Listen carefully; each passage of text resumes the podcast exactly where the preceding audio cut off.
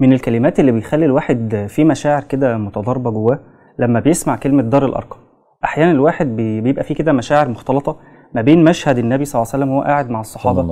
ومشهد تاني صحابي جاي للنبي صلى الله عليه وسلم وهو بيشتكي مثلا من حال معين سواء حال مع ربنا أو ابتلاء هو تعرض ليه أو جو الصحابة مع النبي وهم رايحين بالليل عشان يصلوا ركعتين يقربوا بيها من ربنا سبحانه وتعالى. مشاعر مختلطة لما الواحد بيسمع كلمة دار الارقم ابن أبي الارقم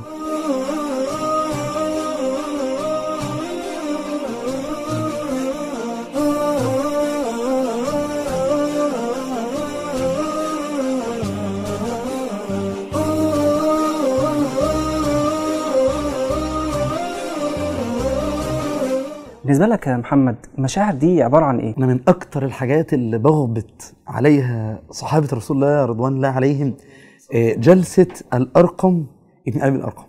إزاي إن إحساس الصحابي وهو خارج من بيته إن أنا عندي دلوقتي موعد جلسة إيمانية هيكون المحاضر فيها رسول الله صلى الله عليه وسلم واللي جالس فيها أبو بكر وعمر وعثمان وعبد الرحمن بن عوف وغيرهم من الصحابة. فتخيل قد إيه إحنا مفتقدين الصحبة دي دلوقتي. الجلسة اللي طلع منها ال- الصحابة اللي قدروا إن هم يفتحوا العالم ويغيروا العالم اللي طلع منها فاتحين اللي طلع منها علماء اللي طلع منها صناع حضارة اللي طلع منهم ناس كانوا لسه رعاة للشاه بعدها أصبحوا رعاة للأمم. ففعلا إحنا محتاجين وإحنا بنتكلم بقى في نقطة دار الأرقم 2020 إن إزاي في الوقت اللي إحنا مفتقدين فيه صحبة زي صحبة آه، آه، آه، دار الأرقم وصاحب زي النبي صلى الله عليه وسلم اللي يجي له شاب ويقول له يا رسول الله ائذن لي في الزنا وشوف إحساس الشاب ده وهو ممكن يكون بيبكي وفي عينه الدموع وهو دفعته الشهوة إنه يقول للنبي كده ووجد النبي صلى الله عليه وسلم المربي اللي يمسح على صدره ويقول اللهم غض بصره وطهر قلبه وحسن فرجه. فزي إحنا دلوقتي في 2020 نقدر نلاقي صحبة صالحة وبيئة إيمان زي دار الأرقام. يعني دار الارقم بتعتبر مثلا أعظم بيئة إيمان وجدت على مر التاريخ. بأعلى ناتج. أعلى ناتج طبعا عشان الصحابة دول أعلى جيل جه على مستوى الأمة بفضل الله سبحانه وتعالى. طيب بيئة الإيمان يعني إيه يا دكتور كده بيئة إيمان بالنسبة لك؟ لما بنقول كلمة بيئة إيمان. بص بيت ايمان بالنسبة لي يعني مكان. مكان بيزيد فيه إيماني. مكان لما بكون فيه بطيع ربنا سبحانه وتعالى. مكان لما بكون فيه بحس إن أنا ربنا بيرضى عني سبحانه وتعالى. مكان لما بكون فيه بحس إن فيه سكينة وفي رحمة وفي زيادة في الإيمان. إيه، بزيد في ديني. مكان. مكان ايا كان بقى المكان ده. وأنت شريف بيئة إيمان. يعني إيه صحبة. بيئة الله. الإيمان الصحبة الصالحة. الصحبة اللي أنا معاها إيماني بيزيد. إن شاء الله. بيئة الإيمان أعمال. آه، مهم جدا المكان ومهم الصحبة. بس ممكن نفس الصحبة دي تتجمع في نفس المكان وتعمل عمل سيء. ممكن شلة شباب قاعدين مع بعض يا إحنا اللهم لك الحمد. ال- يعني الحمد لله على نعمة الهداية في الهداية. هي مش ممكن نفس الشلة دي ونفس الصحبة دي متجمعة في نفس المكان ده والقعدة العربي الجميل دي. ونبقى قاعدين بنلف حاجة ولا بنشرب حاجة ولا بنعمل للأسف. هو نعمة الهداية في الهداية إن إحنا دلوقتي ربنا شرح صدورنا إن إحنا نتكلم عن ربنا ونكون بنحضر إيه كلام إيماني. فدي أعمال إيمان هي دي اللي بتصنع الذكريات. إن يكون في عمل تطوعي شباب متجمعين فيه. لو تعيش معانا يا حسام إيه جو القوافل والشباب اللي بيبقى مسافر من بالليل ويسافر أعماق الصعيد ويناموا على الأرض وياكلوا أكل بسيط جدا. وبيبقى معانا شريف أحيانا شباب أغنياء جدا وعربياتهم عالية جدا ويرضى إن هو ينام على التراب ويأكل أكل بسيط فبيئة الإيمان أعمال. طبعا الكلام اللي إحنا قلناه ده زي الفل. عايزين بقى نزود عليه نقطة مهمة جدا على المكان وعلى الصحبة وعلى الأعمال وده حاجة مهمة أو شرط الاستمرار للثلاث عناصر اللي إحنا قلناهم أو الثلاث محاور اللي إحنا اتكلمنا فيهم. وهي إيه؟ مسألة الثبات والاستمرار. النبي صلى الله عليه وسلم بيقول المجاهد من جاهد نفسه في طاعة الله. وربنا سبحانه وتعالى بيقول والذين جاهدوا فينا لنهدينهم لنهدينهم سبلنا. يبقى لو قلنا كده خلاصة بيئة الإيمان هي مكان الإيمان لنقوم بأعمال الإيمان في مع صحبة الإيمان وشرط مهم الثبات والمصابرة. طيب إحنا بعد ما عملنا ده يا دكتور أنا هعمل ده ليه؟ ليه هبحث عن مكان؟ وليه هيبقى معايا صحبة؟ وليه هقعد أتعب نفسي في أعمال؟ وليه أفضل أجاهد نفسي؟ إيه أهمية الكلام ده في رحلة السير إلى الله عز وجل؟ بص آه، بيئة الإيمان مهمة جدا. طول ما أنت آه، مش موجود في بيئة إيمان أنت ممكن تضيع. أنت ممكن تروح بعيد جدا. وكان لسه حتى باشمهندس شريف بيتكلم في الموضوع ده آه، من شوية في موضوع إن انت لو مش بيئة الإيمان هت إيه؟ هتضيع. كان ال- سبحان الله من المعاني المهمة إن كنت حتى بقول للشباب بقول له إن انت آه، كل واحد ما قدرش ياخد قرار إن هو يغير البيئة بتاعته يعني إن هو أصل في إما بيئة إيمان بيئة للطاعة بيئة إن أنت إيمانك بيزيد فيها يا إما في بيئات للشيطان. والشيطان ليه بيئات كتير جدا. فاما أنت هتبقى في بيئة إيمانك بيزيد فيها وبتقرب من ربنا سبحانه وتعالى يا إما هتبقى في بيئة بتنزل فيها وبتتبع فيها الشيطان. فكنت بقول للشباب كل الشباب اللي ما قدرش ياخد قرار إن هو يغير البيئة بتاعته ما عرفش يكمل. صح. وبرضه ده يعتبر نقطة مهمة إحنا بتبقى غايبة عن كتير من الشباب إن ده أساسا أمر من أوامر ربنا سبحانه وتعالى. نسمع كده كلام ربنا سبحانه وتعالى وللنبي صلى الله عليه وسلم عندما ربنا سبحانه وتعالى بيقول للنبي واصبر نفسك مع الذين يدعون ربهم بالغداة والعشي ها؟ يريدون, يريدون وجهه. ولا تعد عيناك عنهم تريد زينة الحياة الدنيا. تخيل إن ده أمر للنبي صلى الله عليه وسلم إن هو يفضل في بيئة الإيمان مع صحبة الإيمان عشان يقوموا بأعمال الإيمان مع بعض وده ده أمر للنبي. تخيل بقى ده أمر للنبي. أمال إحنا المفروض نعمل إيه عشان نفضل مستمرين على ده؟ وشوف إن سبحان الله يعني عايزين ننتبه للطيفة جميلة قالها بعض أهل التفسير في آه، هذه الآية إن ربنا سبحانه وتعالى لما أمرنا وقال واصبر نفسك مع الذين يدعون ربهم بالغداة والعشي إنك محتاج عشان تثبت على الإيمان محتاج الذين صحبة كبيرة. إنما في نفس الآية ربنا سبحانه وتعالى قال ولا تطع من يعني ممكن يكون ليك صحبة كبيرة صالحة ولكن واحد صاحبك بس واحد يضيعك.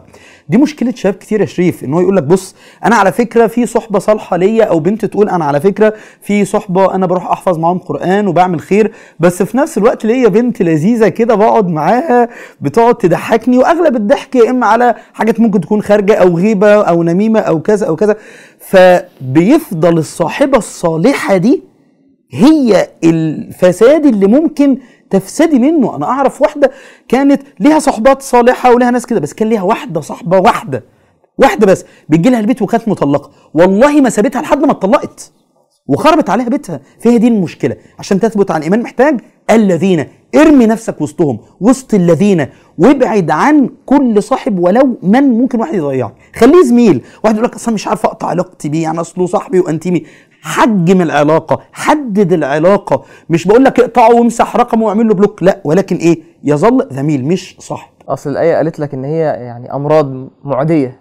ولا تطع من اغفلنا قلبه عن ذكرنا واتبع هواه وكان أمره فرطا فهي أمراض معدية هتتنقل لك وأنت مش واخد بالك. إحنا عايزين كمان نقطة مهمة في مسألة أهمية بيئة الإيمان اللي هي مسألة أنا أحيانا بيبقى الواحد مقصر ونفسه فعلا يروح كده مكان يعني إيه فيه رحمة فيه سكينة آه، فيه كده يحس بإيه بمغفرة للذنوب. نفسه فعلا يبدل سيئاته حسنات. وده كلام النبي صلى الله عليه وسلم. إحنا لما نكون وسط بيئة الإيمان النبي صلى الله عليه وسلم بيقول ما اجتمع قوم قط يذكرون الله عز وجل إلا نادى مناد من السماء أن إيه قوموا مغفورا لكم قد بدلت سيئاتكم.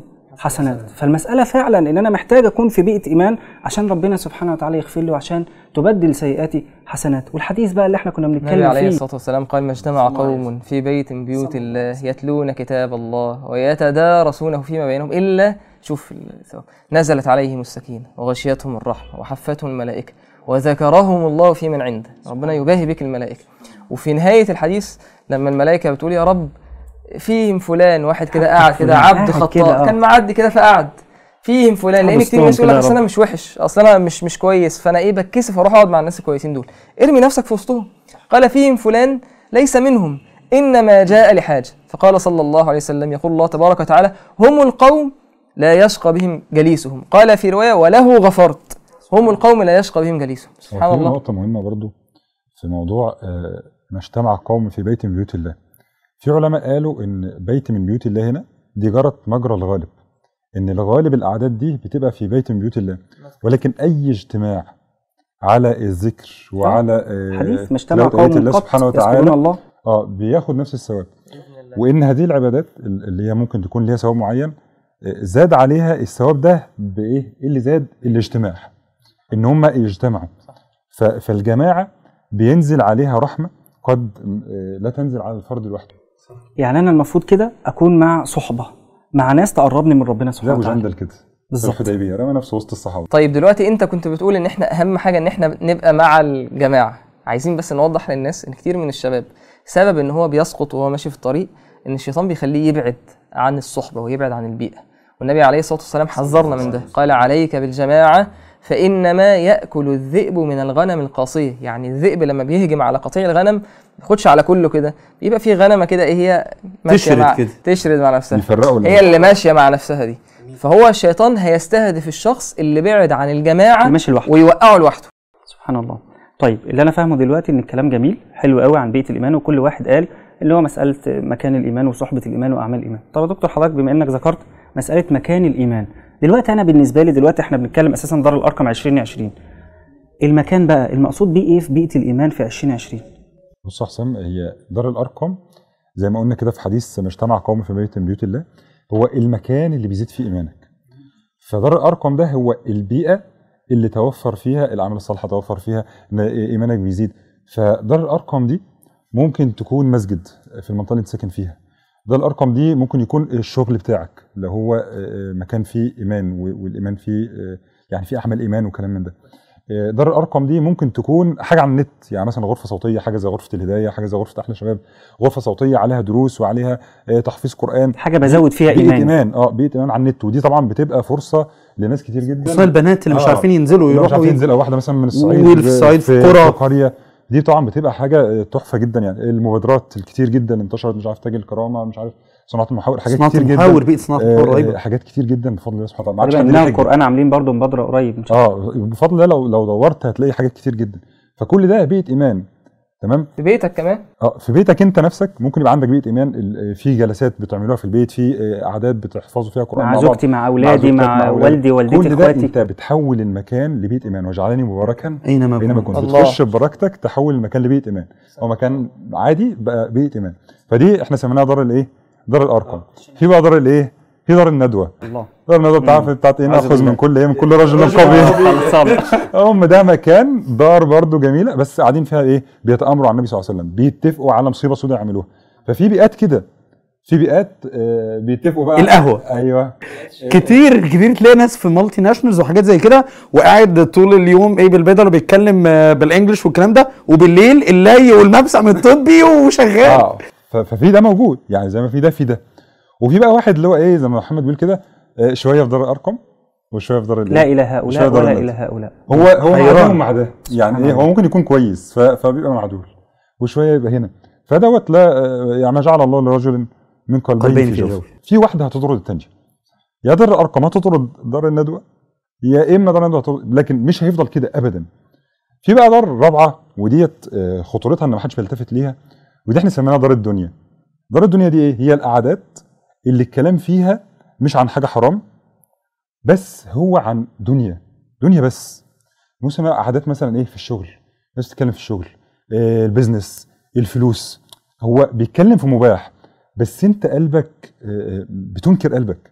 خلاص ما عادش في إيه ما بيزيدش إيمانك. أنت إيمانك آه، يعني لمن شاء منكم أن يتقدم أو يتقال لك لو أنت ما بتتقدمش فأنت إيه؟ بتأخر. فمسألة دار الدنيا ده محمد منتشرة جدا. ويمكن انت بت- بتحتك برضه بالحاجات دي كتير جدا. يعني أنا أقول لك على حاجة إن دلوقتي يا جماعة أحيانا لما يبقى مثلا حد عايش عمره مثلا آه، في مدن معينة أو في قرى أو في صعيد أو كده ويروح بقى للقاهرة بعد عن بيئة الإيمان بتاعته بعد عن صحبته وبقى مثلا إيه هو كان شخص مجتهد وبيشتغل مثلا في شركة مالتي ناشونال أو كده وهو إنسان كويس فبيبدأ يحتك بحاجات بتغير دماغه جدا. زي إيه مثلا؟ زي وسط ضغطة الشغل مثلا في الشركات الكبيرة فيجي بقى وقت الإيه؟ الفطار. المختلط الجميل الناس قاعدة مع بعضها واحدة جاية بيتكلمها يستنى وقت ال- الغدا. يبقى قاعد في الأول إيه لسه هو سخن عنده همة الدعوة وبيكلمهم وبيدعو وهكذا.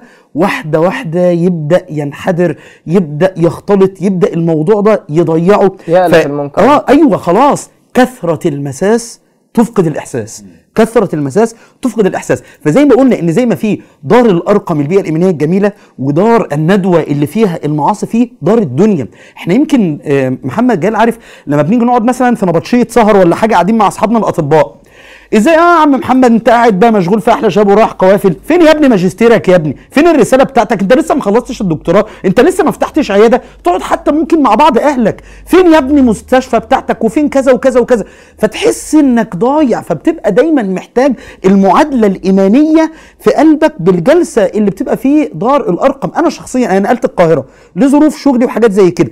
أنا لازم عندي جلسة أسبوعية مع صحبتي الصالحة آجي أسافر يوميا آجي أسافر اسبوعيا مرة لازم أشوف الصحبة الصالحه وأمشي. ليه؟ أنت قاعد طول الأسبوع. خصوصا بقى أنت عارف أشوف مثلا مجال ال entrepreneurship ومجال ال startups والكلام ده والكلام عن ال business وال investment والفلوس و و و وأنت تبقى أنت رائد أعمال وشغال في الحاجات دي قلبك بيموت. الكلام عن الدنيا بيحرق جذوة الإيمان في قلبك. فببقى يعني يمكن آه، جلال شاهد على الموضوع ده أحيانا أجي أقعد الجلسة اللي مع الأخوة دي أقعد ساكت. فرحان إن أنا بسمع كلام دين كلام عن ربنا. أحيانا والله ابقى خلاص شغل متأخر وعارف ان مثلا الجلسة مثلا بعد العشاء مثلا أو الساعة 10 وابقى عشان هوصل لهم هوصل الساعة 12 وعارف ان الجلسة تخلص الساعة 12 اقسم بالله كذا مرة آجي اوصل الساعة 12 لا، أسلم عليهم السلم. أيوه والله أيوة. أسلم عليهم وامشي عارف. كان بيجي ناس لمحمد بن واسع يقولوا والله لقد كنا نمشي مسيرة شهر لنرى وجه محمد بن واسع ونمشي فنجتهد في العباده شهرا. يعني مش جايين يحضروا له درس يقول لك يلا ما نحلل المشوار بالمرة ونقعد كان نحضر له حاجة. لا كانوا بيجوا يسلموا بس على محمد بن واسع ويمشوا. شافوا وشه بس كده يجتهدوا في العباده شهر. سبحان الله. جميل قوي يعني معنى كده إن من أهم عوامل نجاح مكان الإيمان وجود صحبة زي ما أنت قلت كده اللي هي صحبة الإيمان. طيب إحنا في فيديو آه اتعمل. الشباب جزاهم الله خيرا عملوه. نزلوا سألوا الشباب عن يعني إيه صحبة من وجهة نظرهم. كويس جدا. تعالى بقى نسمع مفهوم الصحبة عند الشباب عامل إزاي كحاجة واقعية بالنسبة لهم وهم عايشينها ونرجع تاني نتكلم على مفهوم الصحبة بقى والحاجات اللي ممكن إن شاء الله الشباب يعملوها عشان يتقدموا في الطريق لربنا سبحانه وتعالى. تمام. الطريق من غير رفيق يبقى إيه؟ ضلمة. طريق آه، ممل ومش أحسن حاجة ورفيق ساعات هو بي... بيوجهك صح وساعات أنت أصلا بتكون ماشي غلط و... و... وتلاقي رفيقك هو اللي بي... بيعدل لك طريقك. عادي. عادي. بمعنى إيه؟ عادي اللي هو مش لازم. هو حاجة مش وحشة بس لو مفيش حد معاك عادي يعني. آه، بيبقى طريق آه، صعب وكله عقبات يعني. طب يعني إيه صحبة بالنسبة لك؟ صحبة يعني آه، ناس بيعينوني على حاجة آه، ايا كان الحاجة دي إيه؟ سواء بقى شغل سواء صلاة سواء كورة رياضة أي حاجة يعني. مجموعة الناس اللي بتاثر فيك تمام؟ بس تأثيرها بقى سلبي أو إيجابي تمام؟ ده بيخ... بي... بيختلف عن طريق الصحبة اللي أنت فيها. الصحاب. بمعنى إيه الصحاب؟ لا يعني صحابك صحابك كويسين مثلا كده بس. قعدة صحابك صحابك يعني اللي هم كويسين. هي دي اللي بتيجي في دماغي.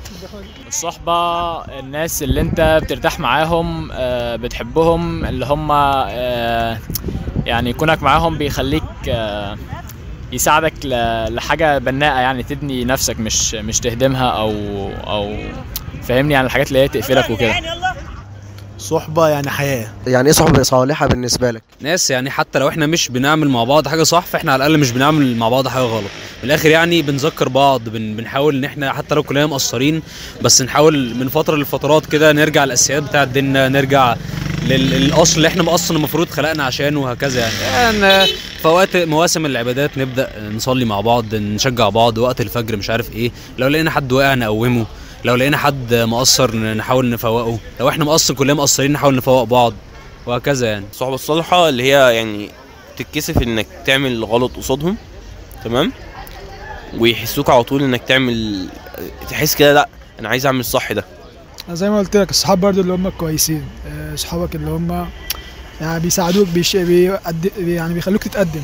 الصحبة الصالحة اللي هي اللي بيعنوك طبعا على إن أنت إيه يعني تعمل الاعمال الصالحة آه، الصلاة والحاجات ديت إن أنت ما تعملش الحاجات الوحشة أصلا معاهم. بس فديت كده. الصحبة الصالحة اللي هي دايما ترشدك لل للصواب آه، يوم ما تلاقيك حتة عن الطريق ترجعك تاني. بعد ما شفنا بقى الفيديو وكلام الشباب عن مسألة الصحبة آه، في حديث كده للنبي صلى الله عليه وسلم عليه وسلم. أول لما بسمعه كده بحس بمعاني مختلفة قلبية ونفسية وحتى اجتماعية وتعاملاتية مع بقية الإخوة. النبي صلى الله عليه وسلم بيقول خير الأصحاب عند الله خيرهم لصاحبه. سبحان الله. ولما العلماء بقوا جم اتكلموا في آثار تانية وفي أحاديث تانية مرتبطة بالحديث ده النبي صلى الله عليه وسلم أو الأثر اللي جه في المعنى ده يعني إيه بقى خيرهم لصاحبه؟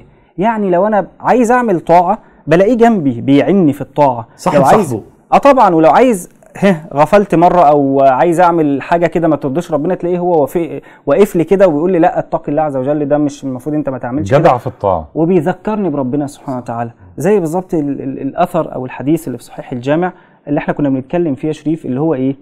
خير الأصحاب من إذا ذكرت الله أعانك وإذا نسيت ذكرك. الله. اللي أنا كل ما أبعد كده شوية تلاقيه هو يجي يكلمني في التليفون ما تيجي نحضر درس ما تيجي نعمل عمل خير ما تيجي نطلع قافلة يذكرك بالله عز وجل ويعينك على الطاعة اللي أنت عليها. خد بالك هو بس يعني هو مش صاحب صاحبه في الدنيا بس يعني هو سبحان الله بينفعك في, في الآخرة. آه، يعني في حديث طويل آه، النبي عليه الصلاة والسلام بيذكر في أحوال الناس في يوم القيامة في الشفاعة إن في ناس بعد لما ربنا يا رب يجعلنا من أهل الجنة بعد الناس تدخل الجنة آه، آه، وكان ليه أصحاب في الدنيا كانوا مشتركين معاه في أعمال صالحة ولكن كانوا من أهل النار والعياذ بالله. فيجي آه، مجموعة الصحبة دي يشفعوا عند الله سبحانه وتعالى. فيقولون يا رب ربنا إخواننا كانوا يصلون معنا ويصومون معنا ويعملون معنا. فيشفعون يعني هم عايزين إيه؟ يا رب يخرجوا من النار. هاتهم معنا معانا برضه ف- فسبحان الله. معنا يعني في بيت إيمان أهو. ف- فمن بركة الصحبة الصالحة إن هو يشفع له يوم القيامة إن هو يخرجه من النار ببركة الصحبة والطاعة اللي كانوا مجتمعين فيها. ف وده طبعا يعني حتى البركة في الدنيا الأثر على الدين. حديث النبي عليه الصلاة والسلام قال صلى الله عليه وسلم إن مثل الجليس الصالح والجليس السوء كحامل المسك ونافخ الكير قال حامل المسك إما أن يحذيك. يعني إيه؟ يدي لك آه، عطر. وإما أن تفتع منه وتشتري منه وإما أن تجد منه ريحا طيبة. يعني الصاحب الصالح ده وأنت قاعد معاه إما أن هو يعلمك حاجة. أو أنت بس أضعف حاجة وأنت قاعد هتلاقي فيه أخلاق كويسة طبع كويس. هتاخد منه من غير ما تحس. فسبحان الله ليها أثر عجيب الصحبة الصالحة. دي بقى عشان برضو الكلام ما يبقاش وردي. إحنا عندنا دلوقتي نوعين من الصحبة عشان بس نكون إيه صراحة. في صاحب هو بيقربك من ربنا سبحانه وتعالى وفي صاحب تاني بيبعدك عن ربنا والعياذ بالله. طب ده أعرفه إزاي يا شريف؟ يعني إحنا عمالين نتكلم على الصاحب الكويس والصحبة الكويسة وبتاع. ده بقى التاني اللي بيبعدنا عن ربنا ده مواصفاته إيه؟ أو لما يعمل إيه؟ أو إيه الحاجات اللي أعرفه منها؟ بص هو في يعني ثلاث علامات. ثلاث علامات. تعرف بيهم إن ده ده صاحب سوء. ده خلاص، ده شمال ابعد. تنزل عليه الآية ولا تطع من أغفلنا قلبه عن ذكرنا واتبع هواه. أول حاجة إن هو يكون بيمنعك عن الطاعة. يعني بيوقفك عن الطاعه يعني إيه أنت عايز تصلي؟ تقول لهم يا جماعة ما تيجوا يا جماعة شباب في الجامعة ما تيجوا نقوم نصلي. يا نهار أبيض على لو حد تاني أنت اقعد بس اقعد. آه بس خد تعالى بس اقعد كده رص له يا عم حجرين ومش هيبقى كويس. حد يكبر في. ودنه وكده. فبيمنعك عن الطاعة. أو بيسخر منك.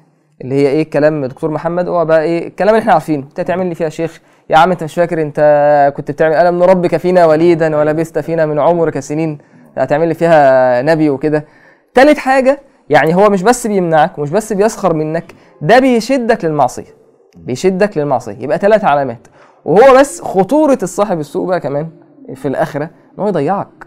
يضيعك. يعني, يعني سبحان يعني الله. يعني كان آه، قال تعالى في في سورة الفرقان ويوم يعض الظالم على يديه.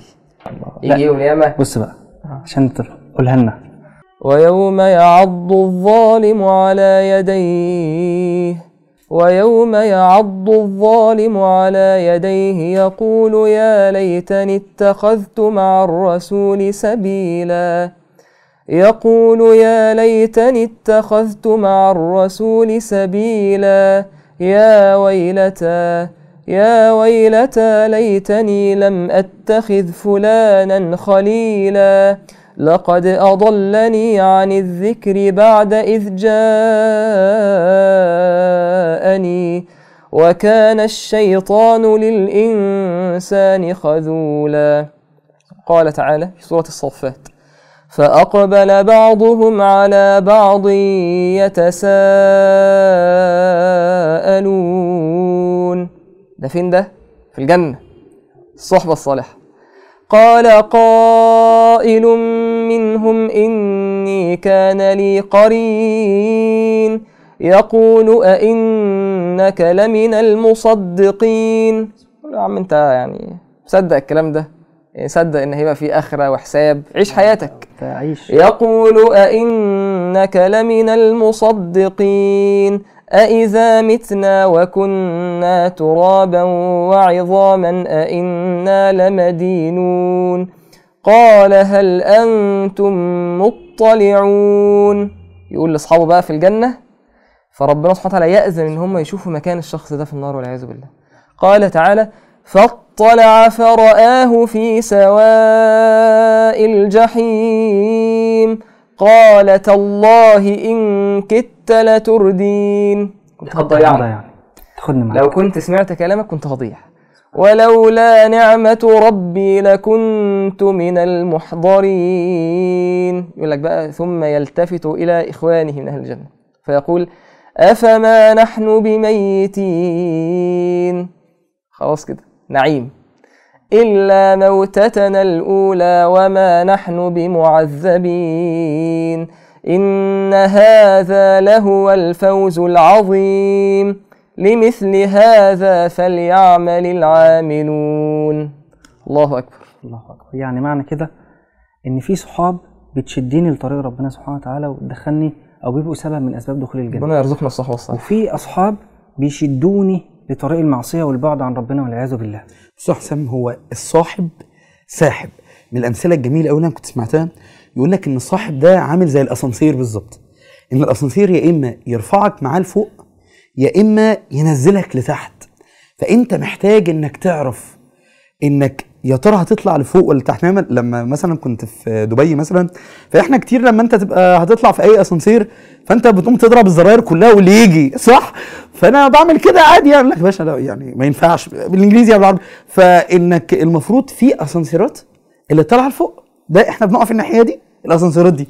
الأسانسيرات اللي هتنزل لتحت هنا. سبحان الله. فدي صحبة واقفة مع بعضها. دول اللي طالعين فوق. واقفة مع بعضها. ودي صحبة واقفة مع بعضها. فمن الأحاديث اللي إحنا محتاجين نتدبر فيها آه، قول رسول الله صلى الله عليه وسلم المرء على دين خليله فلينظر أحدكم من يخالل. فكلمة الخلة إحنا أقرب كلمة عامية ممكن إن إحنا نفتكرها فيها كلمة المخلل، إيه علاقة المخلل؟ كان من الأمثلة اللي آه آه آه ات- اتعملت قبل كده وعايزين نفهمها. ده التفسير الجديد. آه. لا لا. لا لا بقول لك الكلمة العامية القريبة من الموضوع إيه الخلة يعني؟ عشان نبقى فاهمين. فبيقول لك إنك لو عندنا آه، اللي هي أثر الصحبة والبيئة على الإنسان. بيقول لك لو إحنا عندنا جزرة معينة والجزرة دي إحنا قسمناها نصين. ركز بس دي بجد. جزرة معينة وإحنا قسمناها نصين. فالجزرة دي آه، إحنا بيقول لك لو جبنا برطمانين برطمان آه، مية آه، بملح وبرطمان مية بسكر. ونفس الجزرة اهي اللي قسمناها نصين خدنا نص جزرة وحطيناه في برطمان المية بملح والنص التاني وحطيناه في برطمان المية بسكر. وسبناهم لمدة شهر مثلا تمام؟ طب آه، لو جينا بعد شهر هنلاقي إن اللي كانت في برطمان المية بملح دي بقت إيه؟ بقت مخلل صح؟ طيب واللي بقت في برطمان المية بسكر ده حصل لها إيه؟ باظت آه ده الجديد فإنها محتاجة إنها تسخن عشان تبقى إيه؟ مربى. فعايزين نقول إنك ممكن نفس الجزرة. ولا قلم ومعايا كلها ممكن نفس الجزرة نفس الإنسان هو هو. لو اتحط في صحبة معينة يبقى مالح كالمخلل ولو اتحط وسط صحبة صالحة واستوى وسطها يكون مسكر وله طعم جميل زي المربى. فده أثر الصحبة على الإنسان. آخر حاجة عايز أفكرها في آه، في مثال خطير جدا في أثر الصحبة على الإنسان خصوصا اللي ممكن يكون له مادتان وله بيئتان. ودي جملة مهمة كان ابن القيم قالها وقلب في قلب المنافق وقلب تمده مادتان. ابن القيم وكثير من العلماء من العلماء ما أثنوش على الشاب اللي عنده صحبة صالحة وصحبة صالحة ويقعد مع ده شوية ويقعد مع ده شوية. انت متهم بالنفاق إلى أن يثبت العكس. تعالوا نشوف مع بعض مثال مهم جدا لعم النبي آه، صلى الله عليه الله وسلم. آه، أبي طالب.